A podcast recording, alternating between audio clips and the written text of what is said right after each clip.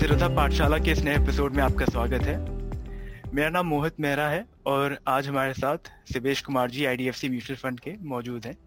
पिछले तीन साल से डेट फंड्स में हमने बहुत सारी इश्यूज़ देखी हैं। बहुत बार ऐसा होता है कि जब हम इन्वेस्टमेंट करने जाते हैं तो अपने इक्विटी एलोकेशन पे हम ज़्यादा ध्यान देते हैं और डेट एलोकेशन पे उतना ध्यान नहीं देते हैं। और क्योंकि हम ध्यान नहीं देते हैं, ऐसा भी होता है कि हम मान लेते हैं कि हमारा जो डेट एलोकेशन है, या फिर डेट पोर्टफोलियो है, वो रिस्क फ्री है और उसमें कोई चिंता की बात नहीं रहेगी। बहुत बार हम मिसगाइड भी हो जाते हैं। इसी नोशन को और इसी से बचने के लिए कि हम कैसे खुद को ठीक तरह से डेट म्यूचुअल फंड्स को और डेट एलोकेशन को एनालाइज कर पाए, आज सिबेश जी हमारी थोड़ी मदद करेंगे। सिबेश जी के पास पिछले दो दशकों का एक्सपीरियंस है वेल्थ मैनेजमेंट और एसेट मैनेजमेंट में। उन्होंने बजाज कैपिटल एचडीएफसी बैंक और स्टैंडर्ड चार्टर्ड ए जैसी कंपनीज़ के लिए काम किया है। और इस दौरान उन्होंने बहुत सारे चैनल्स ऑफ़ डिस्ट्रीब्यूशन भी संभाले हैं, जैसे बैंकिंग रिटेल प्रोडक्ट फ़ंक्शन और वो अभी डायरेक्टर हैं सेल्स ऑफ़ फिनटेक के आईडीएफसी म्यूचुअल फंड में। चलिए, अभी सिवेश जी से हम ये बातचीत चालू करते हैं। सिवेश जी बॉन्ड्स और डेट मार्केट्स के बारे में बातचीत करने से पहले हम ये भी जानना चाहेंगे कि आपकी फिनेंशियल जर्नी कैसी रही और कैसे आप फाइनेंशियल मार्केट्स में आए और कैसे आप आईडीएफसी म्यूचुअल फंड में एंड अप हुए। अगर उसके बारे में आप थोड़ा बता पाएँगे। ओके नमस्कार मोहित जी एंड नमस्कार to everyone who is listening to me धन्यवाद and thanks for having me on Zerodha session तो मेरी जो जर्नी एंड uh, uh, मैं कैसे म्यूचुअल फंड में आया और आईडीएफसी म्यूचुअल फंड में आया आई विश कि मेरे पास एक स्ट्रक्चर्ड आंसर होता इसका कि मैं कॉलेज से ही काफ़ी इंस्पायर्ड था या मोटिवेटेड था कि मैं म्यूचुअल फंड में ही जाना। लेकिन ऐसी कोई बात नहीं थी। uh, मैं जब पास आउट किया था फाइनेंशियल मार्केट्स और इकोनॉमी अच्छी नहीं कर रही थी उस ज़माने में job was the most important factor वो धीरे जॉब मिला दिल्ली में, काम किया एचडीएफसी बैंक वगैरह में, फिर और फिर आई म्यूचुअल फंड लेकिन मैं रिफ्लेक्ट बैक करूँगा तो दो चीज़ें काफ़ी अच्छी रहती हैं म्यूचुअल फंड्स में, कि एक है आपको across the breadth equity markets के बारे में एंड अक्रॉस द सेक्टर आपकी जानकारी काफ़ी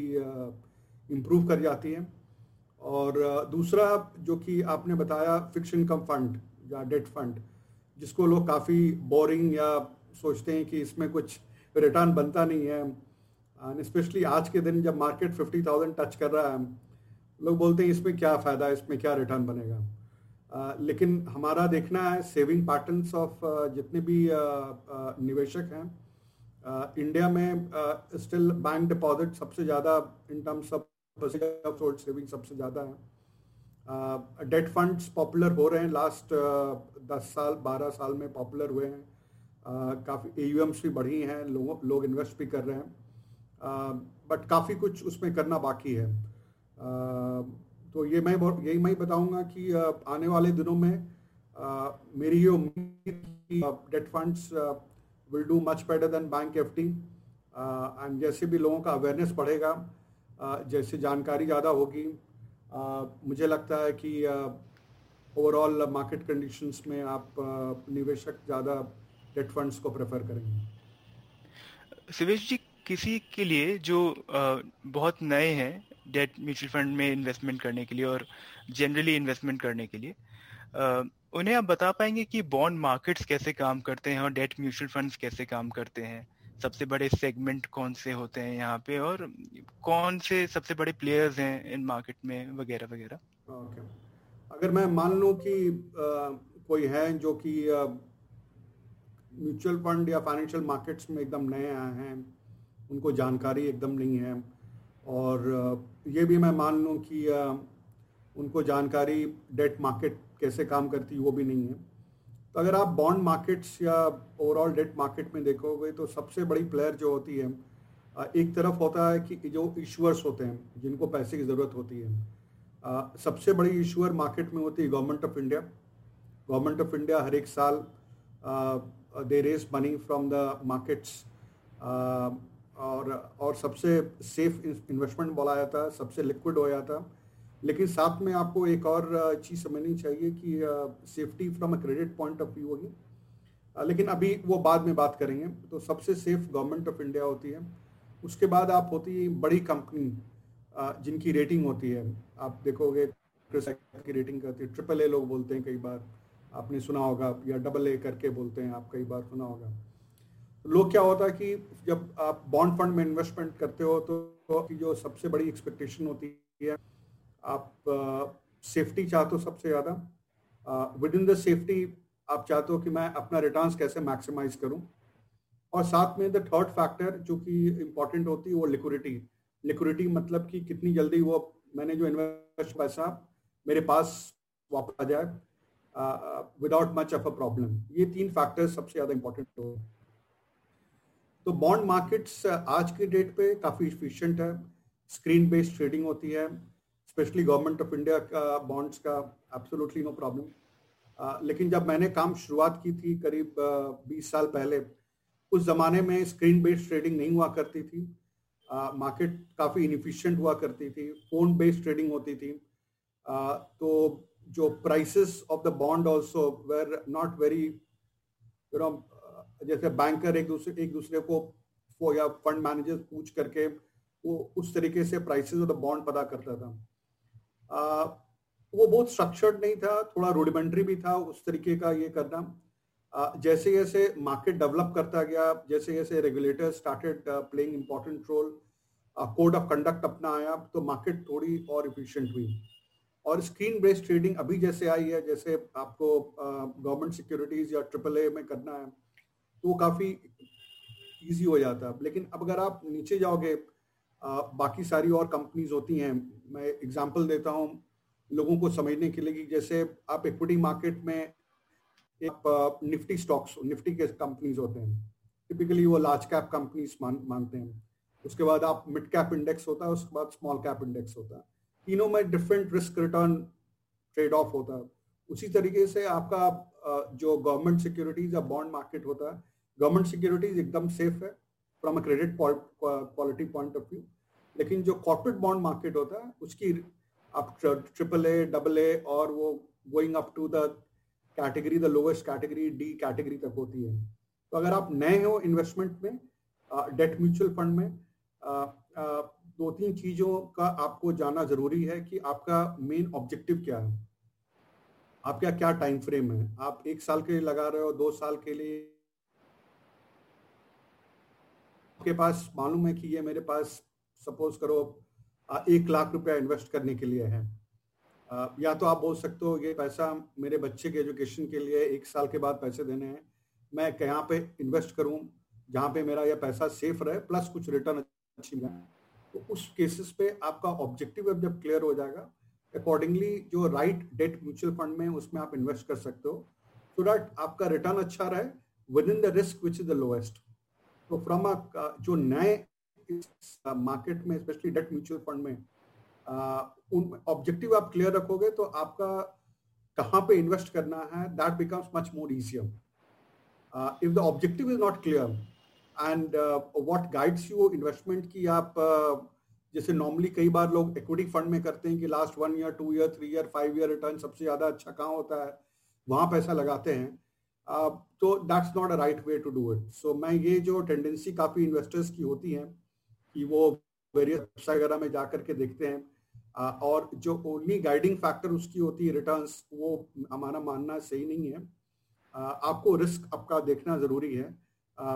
इवन अगर आपको रिस्क पूरी तरीके से समझ में नहीं आए, थोड़ी बहुत भी जानकारी उसकी बहुत इंपॉर्टेंट है स्पेशली डेट फंड में। क्योंकि जो जैसा मोहित आपने बोला नोशन होती है कि ये बड़ा रिस्क फ्री है इसमें कोई भी प्रॉब्लम नहीं होती है। और हमने लास्ट तीन साल में देखा है कि ऐसा नहीं होता है। आ, कई बार रिस्क काफ़ी ज़्यादा होती है और आ, लोगों के परसेप्शन होते हैं कि अरे ये क्या हुआ? यहाँ तो मैंने रिस्क फ्री के लिए इन्वेस्ट किया था और मेरा कैपिटल भी रोड हो गया। तो ये सब चीज़ों चीज़ें जानकारी स्पेशली फ़र्स्ट टाइम इन्वेस्टर्स को आ, बहुत ज़रूरी है। दूसरी चीज़ है कि अगर आप या तो ज़ीरो डा या कोई आर आपके जो एडवाइज़र है आप उनसे या तो इंटरेक्ट कर सकते हो थ्रू चैट और through phone calls so that आपकी जानकारी कम से कम एक गाइड हो जो आपको गाइड करता रहे कि आप सही कर रहे हो या गलत कर रहे हो। आईडीएफसी म्यूचुअल फंड में आ, मैं बताऊँगा कि हमारा एक हमने एक डेट फ्रेमवर्क बनाया। क्योंकि नॉर्मली क्या होता है मोहित लोगों का जो इन्वेस्टमेंट होता है ना वो केवल सोचते हैं इक्विटी हो गया या मैं रियल स्टेट में इन्वेस्ट कर लिया। या कमोडिटीज में इन्वेस्ट कर लिया। और डेट म्यूचुअल फंड सबसे लास्ट में आता है। और with in debt mutual fund वो सोचते हैं कि, अरे चलो इसमें रिटर्न मतलब कुछ आएगा नहीं, यहाँ पे पैसे डाल देते। लेकिन अगर आप डेट में इंटायरिटी भी आप देखोगे you will have various risk return trade off and various models which are मैं सिंप्लीफाई करके कोशिश करूँगा in the course of conversation कि कौन सा मॉडल ज़्यादा अच्छा होता है डेट म्यूचुअल फंड में। और ये मॉडल फिक्स इनकम के जितने भी पेपर होते हैं, सब में वैलिड है। आप डेट फंड में इन्वेस्ट करो, आप बैंक डिपॉजिट में इन्वेस्ट करो, आप कंपनी डिपॉजिट में इन्वेस्ट करो, वो सारे का एक एक तरीके का फ्रेमवर्क बना देते हैं। ताकि कस्टमर्स को आसान होगा कि आप are you on the right path और not from a manufacturer point of view right Savesh ji, आपने बताया कि क्रेडिट रेटिंग जो होती है अलग अलग टाइप की होती है क्योंकि बहुत लोग जो नए निवेशक होंगे ये सुन रहे होंगे। आप बता पाएँगे कि क्रेडिट रेटिंग एजेंसीज कैसे काम करती हैं? क्या ट्रिपल ए होता है डबल ए क्या होता है डी क्या होता है? अगर इस पे थोड़ी सी आप इलाबरेशन कर पाए तो सब जान पाएँगे इसके बारे में। या मोहित क्रेडिट रेटिंग एजेंसीज जो होती हैं जैसे क्रिस्टल हुआ या इक्रा हुआ uh, इनका मेन फ़ंक्शन क्या होता है कि एनालाइज द फाइनेंशियल्स जो अलग अलग कंपनीज़ होती हैं राइट? अगर कंपनीज़ डिफरेंट सेक्टर्स में होते हैं उनकी फाइनेंशियल कंडीशन को एनालाइज करती है प्रॉफिटेबिलिटी कैसी है उनकी बोरोविंग्स कैसे हैं बोरोविंग्स लॉन्ग टर्म नेचर के हैं शॉर्ट टर्म नेचर में हैं वो जो सेक्टर में काम कर रही है वो सेक्टर कैसे काम चल रहा है लाइक like, अगर आप अभी देखेंगे अगर कोई कंपनी इंफ्रास्ट्रक्चर सेक्टर में है तो इंफ्रास्ट्रक्चर सेक्टर अभी थोड़ी कंडीशंस उतनी अच्छी नहीं है वो सेक्टर का वो आप ये देख लेंगे। बोरोइंग्स का आप देखो debt equity ratio various combination financial parameters में जाएँगे। क्वालिटी ऑफ़ मैनेजमेंट क्या है? उसके बाद आप एक मेट्रिक्स डाल दें कि ट्रिपल ए में ये पैरामीटर सारे सही उठते हैं तो ये ट्रिपल ए कंपनीज़ हैं। तो ये triple A companies in absence of anything else will be good quality companies with good financials उसमें आपकी संभावना for any kind of challenges is minimal वो ट्रिपल ए होती है।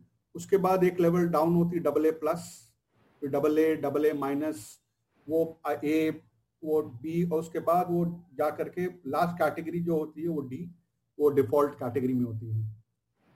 आप अगर म्यूचुअल फंड इंडस्ट्री में डेट म्यूचुअल फंड देखोगे तकरीबन पचास करोड़ की एसेट अंडर मैनेजमेंट है in the various debt mutual fund उसमें मोस्टली जो इन्वेस्टमेंट है मेरा मानना है करीब I would 80 to 85 percent. Uh,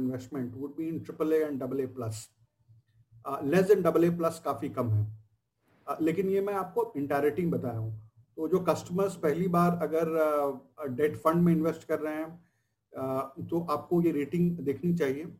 uh, ये पहला इंडिकेशन है from a safety point of view from a credit quality point of view Subesh ji, आपने ये भी बताया कि जब से आप बॉन्ड मार्केट्स में फाइनेंशियल मार्केट्स में आए हैं, तब से काफ़ी मार्केट्स इवॉल्व हुए हैं चेंजेस हुए हैं। आपने बताया कि स्क्रीन बेस्ड ट्रेडिंग सिस्टम पहले नहीं था उतना, और फ़ोन पे ट्रेडिंग हुआ करती थी।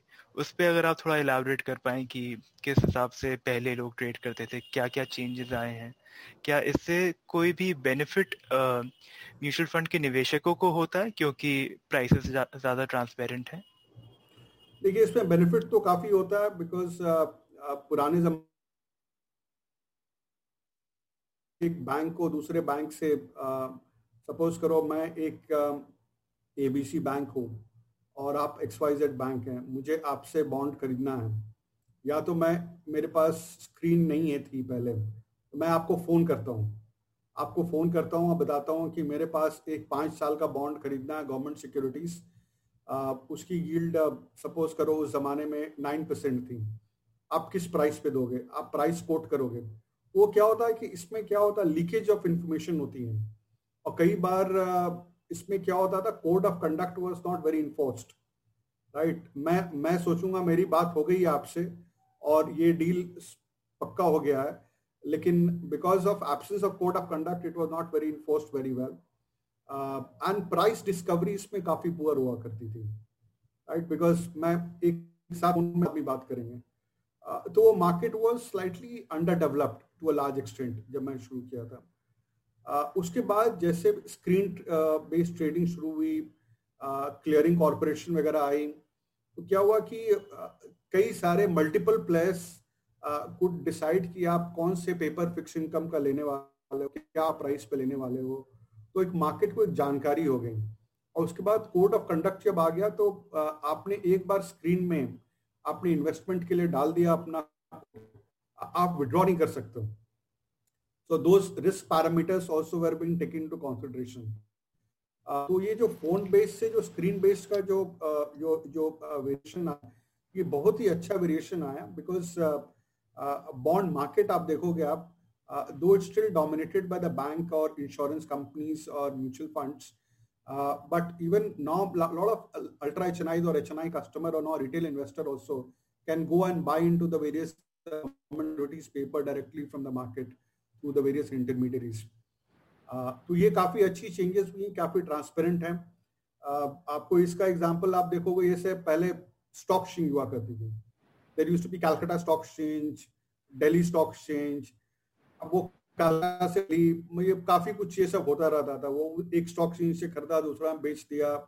अब नाउ इट्स वेरी यूनिफॉर्म आपके पास या तो बीएससी है या एनएससी है right it's much more elaborate या उस जमाने में मैं भी नहीं काम करता था, जब लोग हर्षद मेहता के जमाने की बात करते हैं, जब ट्रेडिंग फ्लोर पे हुआ करती थी तो वो बड़ा इनफिशियंट मार्केट हुआ करता था। और अभी काफ़ी अच्छा हो गया। सिमिलरली आपका जो फिक्शन का मार्केट है उसमें भी जो overall trading mechanisms have improve significantly for a betterment of the market and that to a large extent is good for uh, investors and good for uh, players like mutual fund players like us.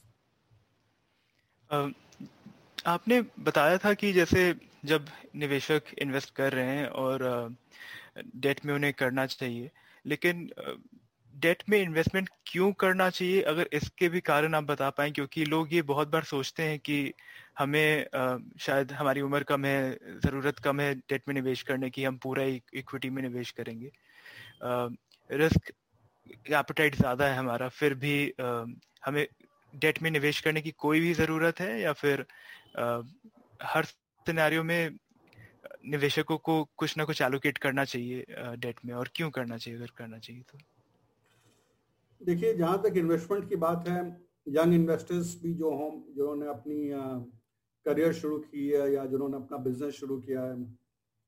तो notion होता है कि सारा पैसा मैं अपना equity में लगा दूँ और डेट की ज़रूरत नहीं है मतलब क्या इसमें रिटर्न्स कुछ मिलते नहीं है। लेकिन आपने जब देखो जब करियर भी शुरू किया हो यंग इन्वेस्टर्स को भी, अगर आप सारा पैसा आपकी अगर इक्विटी में लगा दो, आप अगर मार्केट साइकिल को एनालाइज करोगे इकोनॉमिक साइकिल को एनालाइज करोगे it goes through its own ups and downs और कई बार क्या होता है कि जो अप्स एंड डाउन हम हाइंडसाइट पे ही हम देख सकते हैं कि हाँ भाई अगर पिछले साल मार्च में किसी ने बोला होता कि market will touch fifty thousand हम बोलते हैं ये मतलब no sense of the market right now on hindsight we can say हाँ मार्केट अच्छा हुआ हम बता सकते हैं कि हाँ भाई आई कैन एनालाइज कि हाँ भाई इतने फॉरेन इन्वेस्टर आए मार्केट अच्छा हुआ लिक्विडिटी हुई फलाना हुआ।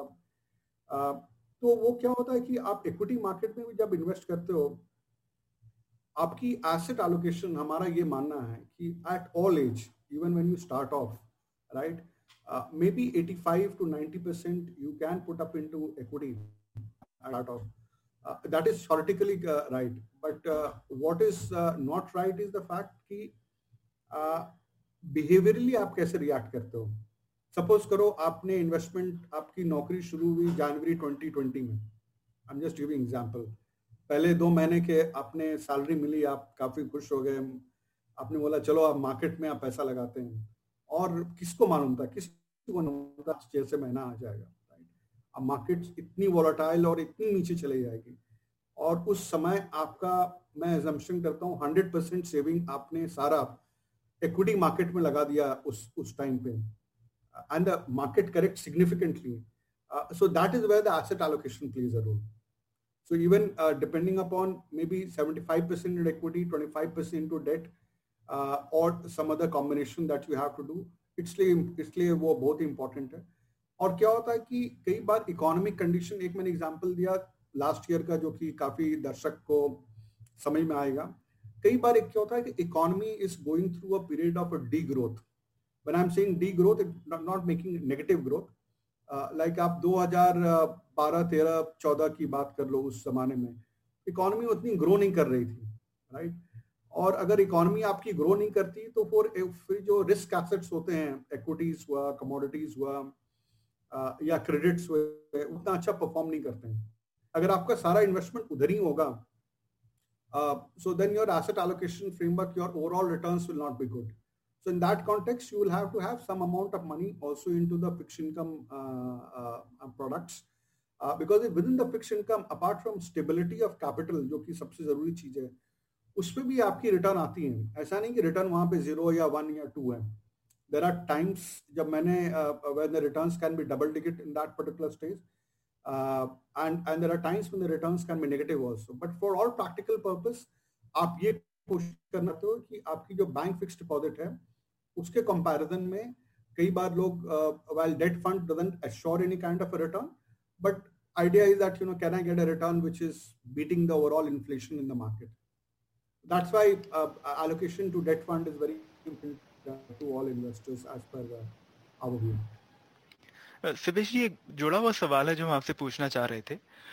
जैसे आपने बताया कि बैंक एफडी में जो भी आपने निवेश किया है उसके मुकाबले हो सकता है कि सिमिलर रिस्क के साथ में आपको डेट म्यूचुअल फंड में वैसा रिटर्न या उससे अच्छा रिटर्न मिल जाए। तो इंडिया में जैसे बहुत सारे फिक्स्ड इनकम इंस्ट्रूमेंट्स हैं जिसमें लोग इन्वेस्ट करते हैं काफ़ी रेगुलरली पीपीएफ है बैंक एफ़ है। इन सारे इंस्ट्रूमेंट्स के होते हुए अगर कोई डेट म्यूचुअल फंड में निवेश कर रहा है तो उन्हें कितना निवेश करना चाहिए? डेट एलोकेशन का कितना पार्ट डेट म्यूचुअल फंड के थ्रू होना चाहिए? अगर उसके बारे में आप थोड़ा बता पाए।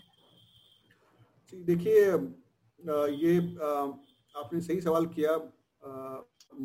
पीएफ और ये सब काफ़ी पॉपुलर इन्वेस्टमेंट्स हैं। लोग कई सालों से कर रहे हैं। They have seen it over a period of years they have become very important but ये सारे इन्वेस्टमेंट्स आप देखोगे कि कई बार बड़ा, बड़े लंबे लॉन्ग टर्म इन्वेस्टमेंट्स होते हैं। बारह साल पंद्रह साल के इन्वेस्टमेंट्स होते हैं। कई बार आपकी जो इन्वेस्टमेंट्स अगर आप फ्रेमवर्क अपना गोल देखोगे तो आपकी गोल्स कई बार शॉर्ट टर्म होती मीडियम टर्म होती लॉन्ग टर्म होती शॉर्ट टर्म में I can be as short term as next one one year one and half year के लिए मुझे ये इन्वेस्ट करना ताकि uh, मुझे एक प्रिडिक्टेबल नीचे रिटर्न होगा। या फिर आप uh, आपके बच्चे की हायर एजुकेशन शुरू होने वाली है right now is in class eight you know after four years will go to class twelfth and then higher education के लिए वो चार साल का। तो इन सब चीज़ें के लिए क्या होता है कि bond funds become very important because आप चार साल का पैसा where the overall goal is की higher education for your child that is non negotiable right which is आप या तो सारा पैसा उन सब में आपका debt mutual fund plays a very important role because अगर आपका शॉर्ट टर्म गोल है uh, छः महीने से एक साल का। उसमें आपकी जो अल्ट्रा शॉर्ट टर्म फंड्स और जो लो ड्यूरेशन फंड्स हैं वो इम्पोर्टेंट जहाँ आपकी आपकी वॉलिटिलिटी बड़ी कम होती है। और छः महीने से आठ, एक साल तक का एक रिटर्न मिलता है। और जब आपकी तीन साल के ऊपर की जब गोल होगी उसमें debt mutual funds are very important because उसमें आपको टैक्स बेनिफिट होता है स्पेशली फॉर कस्टमर्स जो कि हाईएस्ट टैक्स ब्रैकेट में आते हैं।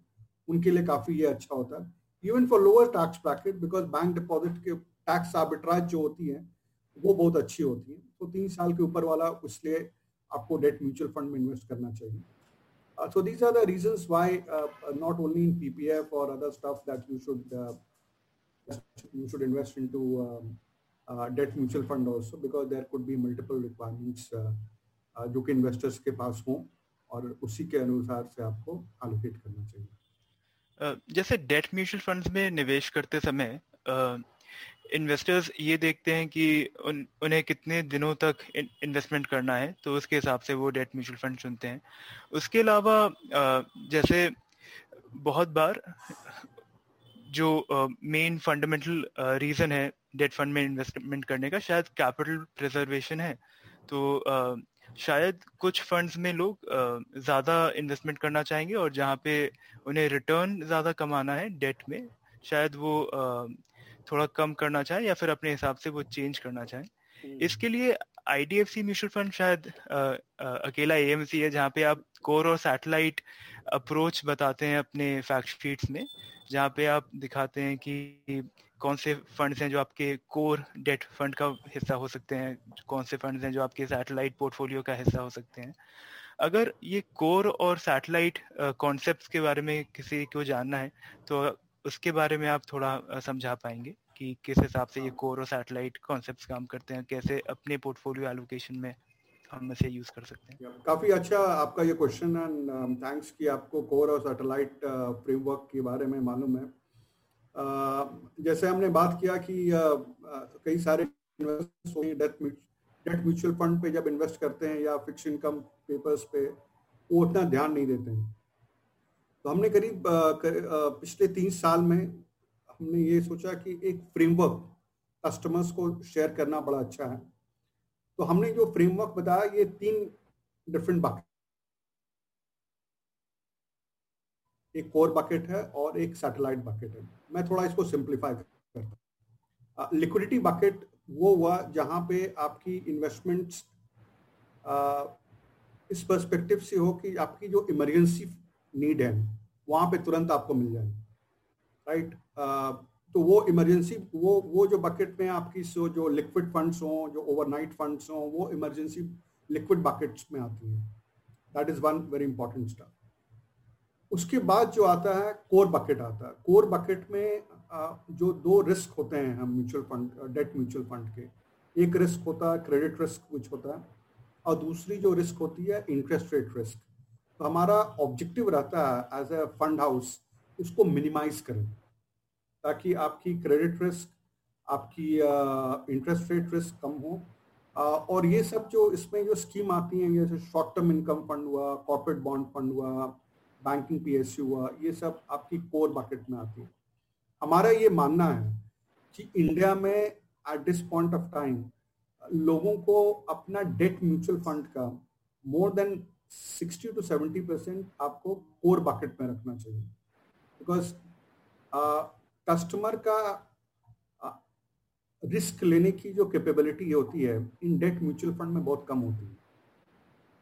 लेकिन इन स्पाइट ऑफ़ दैट कुछ कस्टमर्स होते हैं, वो चाहते हैं कि आप देखे होंगे, कई बार not I am not talking about for और अगेंस्ट एनी बैंक कई बार लोग कोऑपरेटिव बैंक में जाके इन्वेस्ट करते हैं जहाँ पे उनको एक या दो परसेंट ज़्यादा मिलता है in comparison to S B I the world और better banks of the world similarly in debt mutual fund also people want slightly better return तो वो उसमें जाते हैं सेटेलाइट बकेट में, जहाँ पे आपकी क्रेडिट रिस्क ज़्यादा होती है या आपकी इंटरेस्ट रेट रिस्क ज़्यादा होती है। इसमें कस्टमर को समझना चाहिए कि आप सेटेलाइट बकेट में आप इन्वेस्ट कर रहे हो, आपकी रिटर्न प्रोबेबिलिटी ज़्यादा है, लेकिन साथ में आपकी रिस्क प्रॉबिलिटी भी है। और जो लास्ट तीन, साढ़े तीन साल में आपने जो देखा होगा वो possibilities arise predominantly because what customer did कि उनका एलोकेशन क्रेडिट रिस्क फंड में ज़्यादा हो गया। बिकॉज़ सेटेलाइट बकेट में ऐसा नहीं केवल क्रेडिट रिस्क फंड होते हैं। उनमें ड्यूरेशन फंड्स भी होते हैं। और एक बार हम 2013 में जब सात साल पहले आप चले जाओ तो ड्यूरेशन फंड्स भी काफ़ी वॉटाइल हो गए थे। इनफैक्ट रिटर्न्स लोगों की एक साल में बहुत कम हो गई थी।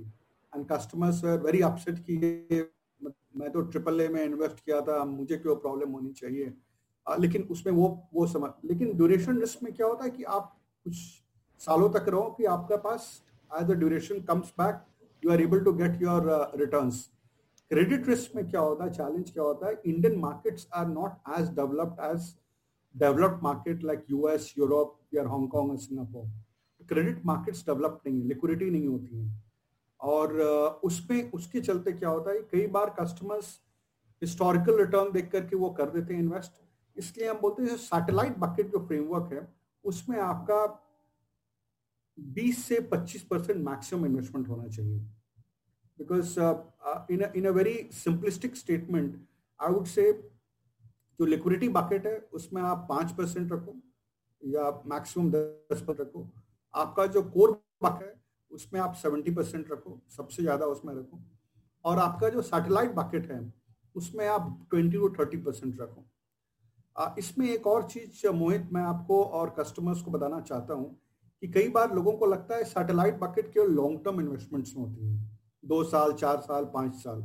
लेकिन आप सैटेलाइट बकेट कई बार आपको देखोगे कि लो ड्यूरेशन फंड और अल्ट्रा शॉर्ट टर्म कैटेगरी में भी होती है बिकॉज़ अगर आप क्रेडिट प्रोफ़ाइल थोड़ी आप उसको चेंज कर दोगे automatically it will become into a satellite bucket कई बार लोग 70 परसेंट ट्रिपल ए और 30 percent double A kind of stuff customers को ये फ्रेमवर्क हमेशा अपने पास रखना चाहिए कि जब भी वो इन्वेस्ट कर रहे हैं और निवेश कर रहे हैं, कि आपका वो फिक्स इनकम स्कीम जो है, वो स्कीम किस कैटेगरी में फॉल करता है, वो बहुत ज़रूरी है लोगों को समझने का।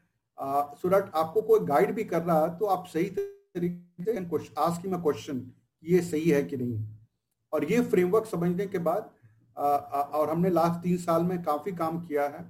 और हमारा I am not saying because I am working for I D F C mutual fund but from debt framework point of view the last twenty years of our existence touchwood because of following a very conservative philosophy on fix income fund ऐसा नहीं कि हमारे पास credit fund नहीं है। हम भी चलाते credit fund हमारा भी क्रेडिट फंड है हमारे पास। बट हम कस्टमर्स को अपफ्रंट बताते हैं, हमारे जो डिस्ट्रीब्यूशन पार्टनर्स हैं अपफ्रंट बताते हैं कि this is the element of risk आप रन कर रहे हो उसमें। उस रिस्क को आप जानने के बाद भी अगर आप करते हो absolutely no problem along with the credit fund as long as you are aware of the risk, ऐसा नहीं होना चाहिए कि आपकी 60 परसेंट ऑफ़ पोर्टफोलियो फंड में और वही चैलेंज जो लास्ट तीन चार साल में हमने लोगों के कस्टमर्स की देखी। And that's a learning which any of the market cycles also teaches you something तो वो लर्निंग हमारे लिए सबसे ज़रूरी है अभी। और that is want to talk about from a develop point Subesh ji credit risk funds के बारे में शायद अभी कुछ सालों में लोगों को ज़्यादा समझ में आने लगा है कि रिस्क है और वो ये भी समझते हैं कि रिस्क कहाँ से आ रहा है कि अगर जिस कंपनी के डिबेंचर्स या बॉन्ड्स को म्यूचुअल फंड होल्ड करती है अगर उसने पैसे नहीं लौटाए तो उनका पैसा डूब सकता है। लेकिन ड्यूरेशन रिस्क शायद हो सकता है हमारे कुछ व्यूअर्स या लिसनर्स नहीं समझ पाए। उन्हें एक एग्जांपल के साथ आप समझा पाएँगे कि ड्यूरेशन रिस्क क्या होता है। ओके ड्यूरेशन रिस्क क्या होता है कि आपकी अगर आप मैं टेक्निकली नहीं समझाना चाहूँगा going back to the business school days बड़े सिंपलिस्टिक टर्म्स में समझाना पाऊँगा। कि ड्यूरेशन रिस्क हुआ कि interest rate sensitivity of a bond कि आपके सपोज़ करो आपके पास बॉन्ड ए है, जिसकी मेच्योरिटी आपकी पाँच साल की है, और एक बॉन्ड बी है जिससे मेच्योरिटी दस साल की है। चलो, हमने आप माना कि आज की डेट पे इंटरेस्ट रेट जो मार्केट में है, दस साल का मैं लेता हूँ, कि इंटरेस्ट आठ परसेंट है राइट तो एक पाँच साल का बॉन्ड है एक दस साल का बॉन्ड है हमारे पास। और हमने माला कि टेन ईयर यील्ड जो गवर्नमेंट सिक्योरिटीज यील्ड है इज़ एट परसेंट हमारी व्यू है कि गवर्नमेंट इज़ क्वाइट एकोमोडेटिव वो चाहती है इकोनॉमी को और ज़्यादा ग्रोथ दें। And it cuts interest rates जब इंटरेस्ट रेट कट होती है तो वो क्या, जो बॉन्ड अभी आठ परसेंट पे थी, वो बॉन्ड विल स्टार्ट ट्रेडिंग मैं हाइपोथेटिकल एग्जांपल दे रहा हूँ। ये मतलब this is just to start trading at seven percent तो जो बॉन्ड जो कि पहले सौ रुपए में ट्रेड हो रही होगी, वो पुराने बॉन्ड की वैल्यू ज़्यादा बढ़ जाएगी बिकॉज़ वो दे रहा था आठ परसेंट बिकॉज़ आप नए इन्वेस्टर हो गए आपको मिलेगी सात परसेंट तो उसकी बॉन्ड की वैल्यू बढ़ जाएगी। तो जब इंटरेस्ट रेट्स कम हुए बॉन्ड की वैल्यू बढ़ जाएगी। सेकंड क्वेश्चन पूछोगे आप कि पाँच साल की बॉन्ड की वैल्यू ज़्यादा बढ़ेगी कि दस साल की बॉन्ड की वैल्यू जिसकी ज़्यादा मेच्योरिटी होती है, उसकी ज़्यादा परसेंटेज गेन होती है राइट तो ये चीज़ समझना बहुत ज़रूरी है। ये अदरवाइज़ 2013 में ये एग्जैक्टली अपोजिट हुआ था। इंटरेस्ट रेट्स ऊपर गए थे। तो जब इंटरेस्ट रेट्स ऊपर गए थे तो ये जो सौ रुपए का बॉन्ड था, दोनों की सौ रुपए कीमत थी, दस साल का और पाँच साल का, जो जो दस साल का बॉन्ड था, उसमें जो डिप्रिशिएशन जो गिरावट हुई थी वैल्यू में, वो ज़्यादा हुई थी। In comparison to five year उसमें क्या हुआ था? इंटरेस्ट रेट्स ऊपर गई और बॉन्ड प्राइसेस आपके नीचे आए राइट तो ये सिंपल फॉर्मूला अगर इन्वेस्टर्स को instead of getting into technicalities के लैंग्वेज में, मैं सिंपली ये बोलूँगा कि inverse relationship between interest rates and the bond prices that is what a duration risk is all about और duration risk at various point of time happens in the market from time to time. तो the only advantage of duration risk is अगर आप उस holding period तक आप hold करो, या suppose करो मैंने पाँच साल का बॉन्ड लिया था। आपने इन्वेस्ट किया और आप जब ढाई साल में थे, जब इंटरेस्ट रेट वॉलिटिलिटी हुई, लेकिन अगर आप होल्ड करोगे you will get your principal and interest back completely because assuming it's a triple A rated और a government securities paper this is the what a duration risk is all about बिल्कुल। सो so, uh, वही summarize करने के लिए लोगों के लिए uh, अगर जब भी इंटरेस्ट इंटरेस्ट रेट बढ़ती है शॉर्ट टर्म में हो सकता है कि आपके बॉन्ड प्राइसेस कम हो जाए और आपको नुकसान थोड़ा पोर्टफोलियो में दिख रहा हो लेकिन जितने ड्यूरेशन का बॉन्ड है अगर आप होल्ड करेंगे तो फिर जो कूपन रेट थी बॉन्ड की वही रेट आपको on the like over the duration मिल रहा होगा। एसेट एलोकेशन और पोर्टफोलियो कंस्ट्रक्शन तो के बारे में तो हमने बात करी है। ये जानते हुए कि लोगों को क्या फंडामेंटली करना चाहिए थम रूल्स क्या है कि ज़्यादातर पोर्टफोलियो एलोकेशन की कोर बकेट में होनी चाहिए, जो जहाँ पे क्रेडिट रिस्क ड्यूरेशन रिस्क ना हो। लेकिन इसके अलावा भी कुछ और है जो लोगों को एनालाइज करना चाहिए। अभी के समय लोग पास्ट रिटर्न्स देखते हैं स्टार रेटिंग्स देखते हैं। और कुछ रिकमेंडेशंस के ऊपर वो इन्वेस्टमेंट्स कर देते हैं। तो ये जो पास्ट रिटर्न्स हैं स्टार रेटिंग्स हैं, इसका इफ़ेक्ट क्या है, इन्हें देखना भी चाहिए या फिर कौन सा सही तरीका है एनालाइज करने का, अगर इसके ऊपर आप अपनी राय दे सकते हैं। मोहित, जैसा आपने बताया, सबसे कॉमन नोशन कस्टमर्स का क्या होता है और हम लोग सबका इसकी हिस्टोरिकल रिटर्न्स वो सबसे ज़्यादा और सबसे ज़्यादा इजीली अवेलेबल होता है। किसी भी प्लेटफॉर्म पे आपके हिस्टोरिकल रिटर्न रहती हैं। और मेरा ये मानना है कि फिक्स इनकम फंड में ये सबसे बड़ी गलती होती है। अभी मैं जैसे आज की रेट पे बताऊँ, अगर आप के रिटर्न लोगे एक साल दस साल। इतनी अच्छी रिटर्न है कि कई बार लोग उसको देख लेते हैं और ये सोच लेते हैं कि अरे गवर्नमेंट ऑफ़ इंडिया की ये पेपर है, ये तो कम्प्लीटली रिस्क फ्री है। अगर ये मुझे पिछले ये पेपर मुझे अगर पिछले एक साल में करीब बारह तेरह परसेंट रिटर्न दिया है, पाँच साल में दस परसेंट रिटर्न दिया है तो लोग बोलते हैं कि ये तो गवर्नमेंट ऑफ़ इंडिया मैं यहाँ पे इन्वेस्ट कर देता हूँ। सबसे सिंपल ये होता है। और ये सबसे बड़ी गलती होती है बिकॉज़ ये गवर्नमेंट ऑफ़ इंडिया की जो क्वाइट हाई कल होकर के अगर इंटरेस्ट रेट ऊपर होगी तो instead of getting return of ten to twelve percent आपकी रिटर्न नेगेटिव भी हो सकती है, या दो या तीन परसेंट भी हो सकते हैं। दूसरी चीज़ जो होती है कि कई रेटिंग एजेंसीज होती हैं। अनफॉर्चुनेटली एक रेटिंग एजेंसीज नहीं है इंडिया में। और वो रेटिंग एजेंसीज स्टार रेटिंग देती है कोई बोलता है ट्रिपल मतलब this is not a rating of by CRISIL और ICRA this is rating of mutual fund debt scheme तो कई बार लोग उसको एनालाइज uh, करके वो बोलते हैं कि चलो हाँ यहाँ पे लगा देना चाहिए। उन्होंने बोला कि ये स्टार रेटिंग काफ़ी अच्छी होती है। uh, आप एक लेवल नीचे पे जाके देखो कि ये रेटिंग होती कैसी है। In a very simplistic manner in a very simplistic matter जो रेटिंग होती है दो पैरामीटर लेते हैं कि एक रिटर्न्स कितनी होती है उनकी और दूसरा न्यूमरेटर में डिनोमिनेटर में फ्लक्चुएशंस कितनी होती हैं वोलाटिलिटी कितनी होती है टेक्निकल टर्म्स में उनको। आ, ये ये दोनों चीज़ लोग देखते हैं और उसके बाद बोलते हैं कि हाँ भाई इसकी स्टार रेटिंग अच्छी है। चैलेंज क्या होती है कि उसमें क्रेडिट रिस्क उतना डीपली नहीं मेजर किया जाता या एनालाइज नहीं किया जाता। और वो चैलेंज हो जाती जो लास्ट तीन साल में कई बार लोगों ने बोले कि इसकी फाइव स्टार रेटेड फंड है, अरे क्या हो गया? मेरे साथ चैलेंजेस क्या हो गए? इसलिए कई बार ना historical return these are all the guiding post historical return आप देखो, आप स्टार रेटिंग देखो उसका।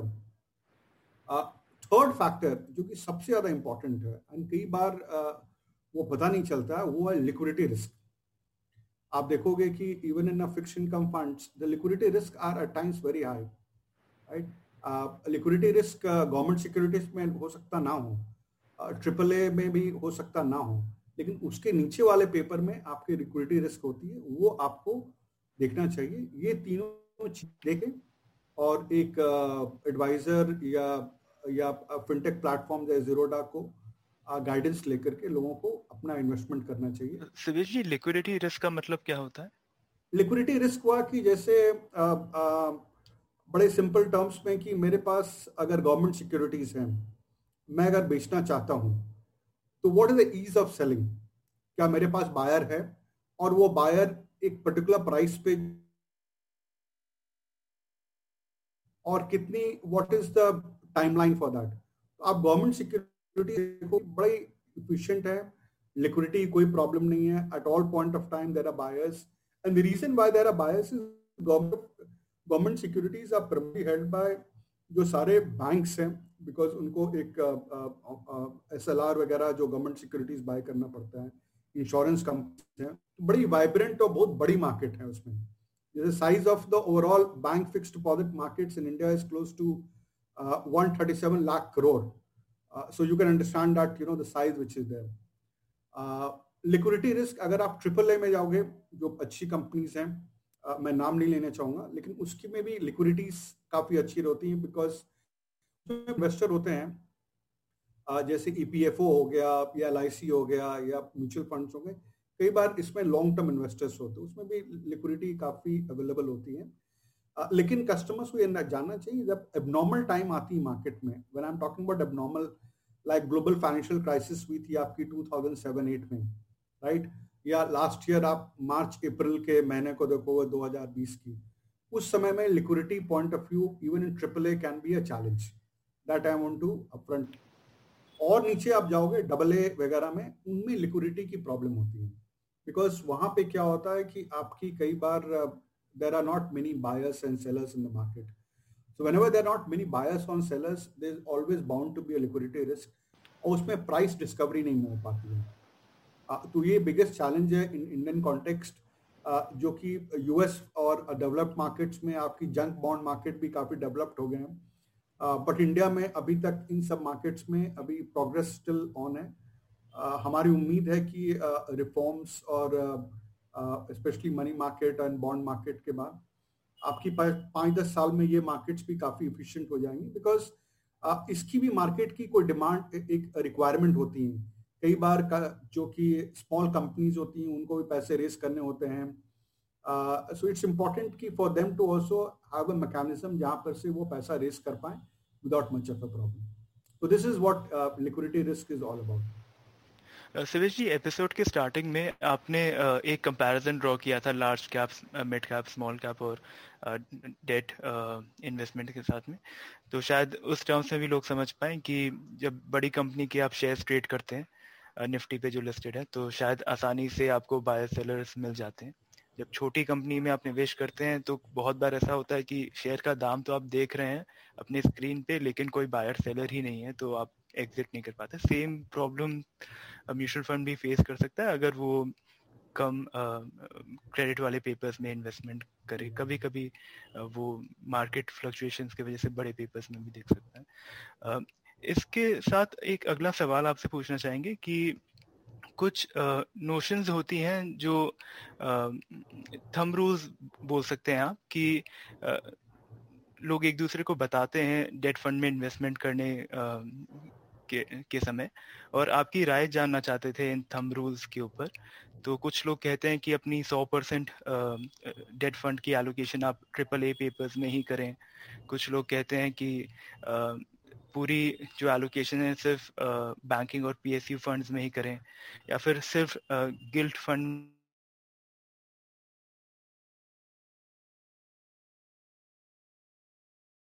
थम रूल्स के लिए। ये क्या सही है या गलत है? इन्हें किस तरह से लोग देख सकते हैं इन्वेस्टमेंट करते समय? ये थम रूल्स जो हैं in terms of banking PSU या गिल्ट फंड या बॉन्ड फंड ये क्या होता है कि इसमें थोड़ी है ना, अगर आप बॉन्ड फंड की कैटेगराइजेशन में जाओगे, करीब 16-17 कैटेगरीज हैं अकॉर्डिंग टू सेबी क्लासिफिकेशन से। तो एक आम निवेशक बड़ा कंफ्यूज हो जाएगा कि ये यार 16-17 कैटेगरी में मैं कहाँ पे करूँ?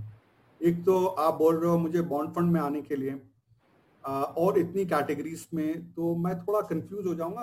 अगर मुझे कोई एक फ्रेमवर्क बना के देगा, अगर एक फ्रेमवर्क बना के देगा, तब इट मी टू एनालाइज कि मैं कहाँ पे इन्वेस्ट करूँगा। आपने जैसे सवाल आपने पूछा, और I am going back to the जो हमारा आईडीएफसी का, जो हमने आईडीएफसी में हम हमेशा बात करते हैं कि आपका debt asset allocation framework for satellite framework जो बोला। I am again repeating myself कि आपका जो लिक्विडिटी वाला फ्रेमवर्क है, आपका जो लिक्विड एंड ओवरनाइट फंड्स हैं भी फंड हाउस का होगा। उसमें आप लिक्विडिटी फ्रेमवर्क में करो। ऑब्जेक्टिव मैंने बता चुका पहले।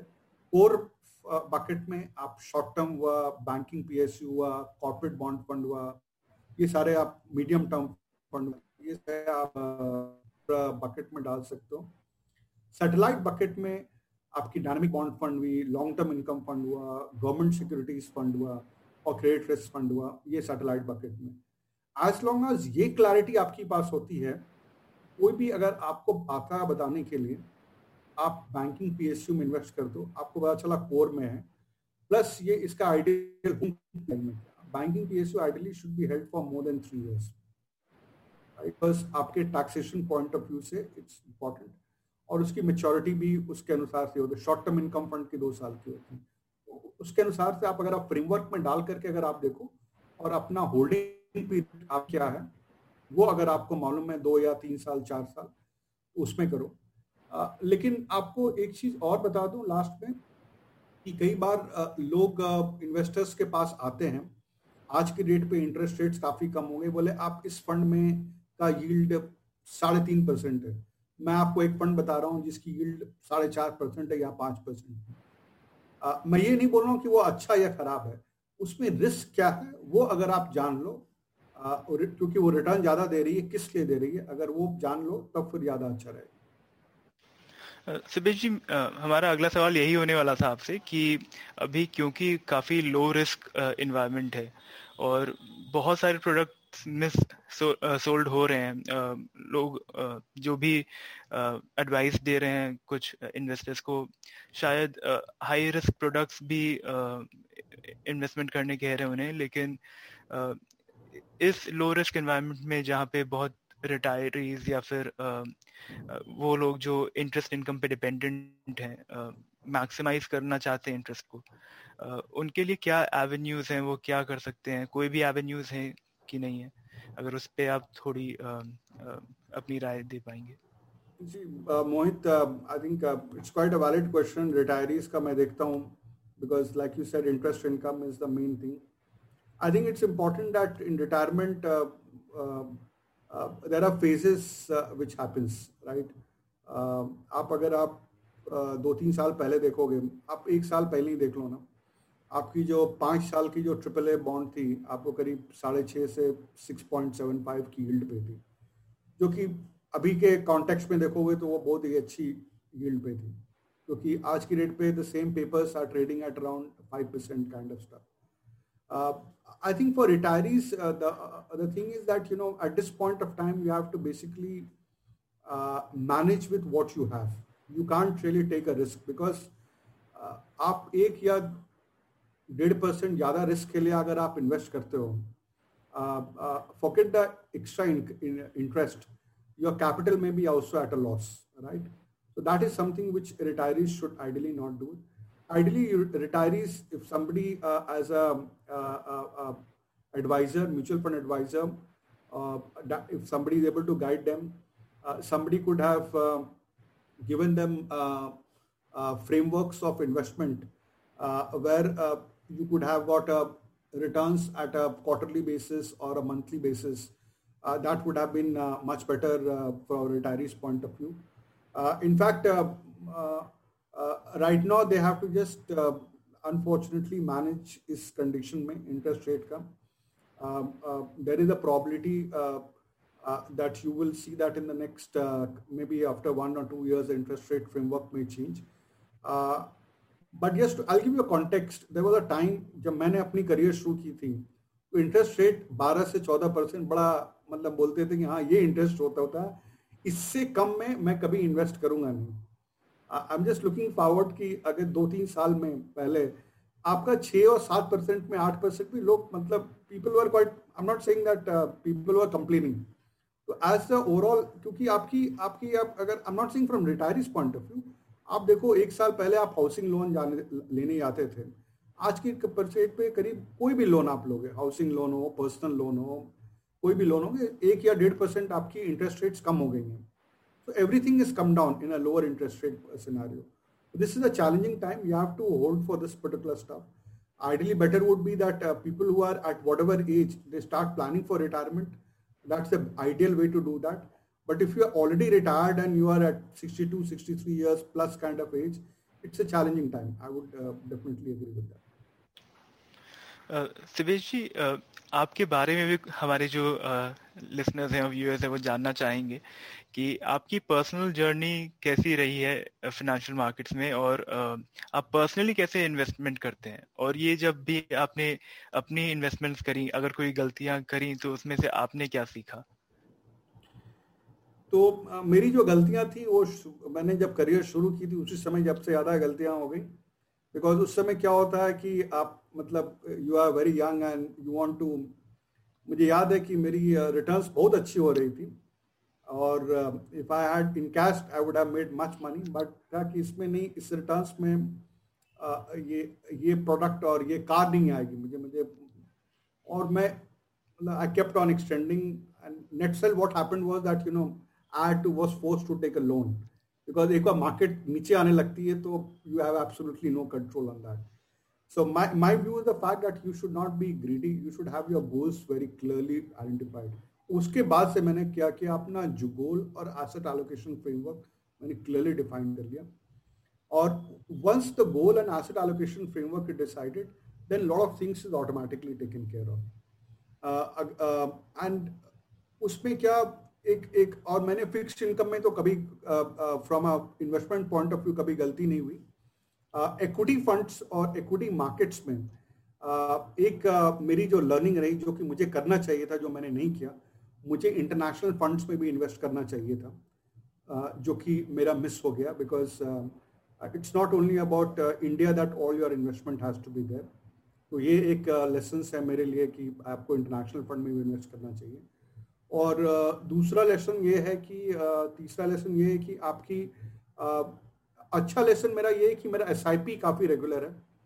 S I P automatically has taken care of lot of things अगर एस आई पी नहीं रहता और I won't have been able to save money because of force saving specially people who are working otherwise आपके पास consumption के इतने सारे option होते हैं हॉलीडेज होती हैं मोबाइल फोन्स होते हैं there are various things which you can consume on I think S I P is a right way of saving for lot people asset allocation is right way and plus एक मेरा advisor भी है which guides me from time to time in terms of investment I think these are things which are really help me ये episode and करते हुए एक final सवाल. कोई निवेशक है या कोई किताबें हैं जो uh, आपको बहुत पसंद है और आप रिकमेंड करना चाहेंगे uh, हमारे दर्शकों को और लिसनर्स को? वैसे ये सेशन फिक्शन कम का है लेकिन जो किताब मेरे दिमाग में आती है, वो है इक्विटी की। मुझे एक मैंने करीब जब करियर शुरू किया था तो एक किताब बहुत फ़ेमस फंड मैनेजर हैं पीटर लिंच उनका एक किताब था one of the Wall Street बड़ा सिंपल लगा था और बहुत ही अच्छा लगा था। लेकिन मुझे जो किताबें पसंद है, जो मतलब नेचुरली मैं पढ़ना चाहता हूँ is related more to history मैं अभी हिस्ट्री ऑफ़ चाइना का एक बड़ा जब क्राइसिस हो रहा था लास्ट दो साल मैंने पढ़ा था करीब 800 पेज की बुक थी। तो उसमें काफ़ी पर्सपेक्टिव मिलती हैं आपको। कई कई बार क्या होता है कि साउंड बाइट्स होते हैं more less on recent thing so uh, वो अगले लोग अलग अलग लोगों की अलग अलग इंटरेस्ट होती है। Uh, मेरी ये इंटरेस्ट uh, है हिस्ट्री की बुक्स और इक्विटीज की बुक्स uh, कभी कभी पढ़ देंगी। जैसे अभी मैं एलॉन मस्क की बुक के पढ़ रहा हूँ, उस पर बायोग्राफी है। काफ़ी कुछ सीखने को मुझे मालूम नहीं था कि ये सब चीज़ें फैसेट्स ऑफ़ पर्सनालिटी हैं।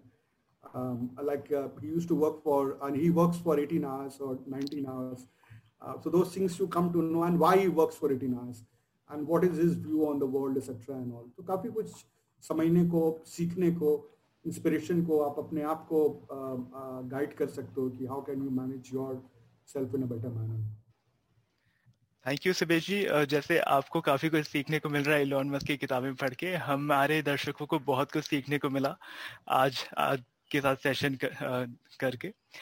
इस एपिसोड से हमारे बहुत सारे टेक अवेज थे अगर कोई भी क्वेश्चन हैं हमारे लिसनर्स के तो वो हमारे शो नोट्स के दिए गए लिंक में पोस्ट कर सकते हैं।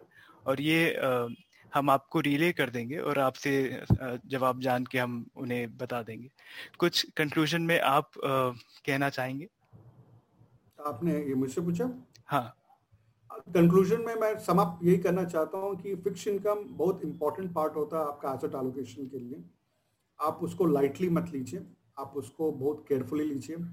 And at all as whether you are young आप यंग हो या आप 40 प्लस में हो या आप ओल्ड हो at all point of time you take it very very seriously and fix income not only debt mutual fund but बाकी अदर फिक्स इनकम इंस्ट्रूमेंट्स में भी आपको इक्वली सीरियसनेस रहना चाहिए।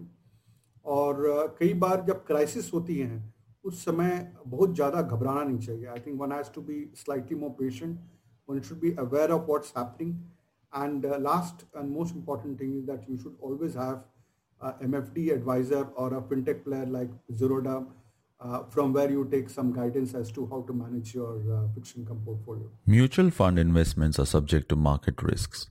Read all scheme related documents carefully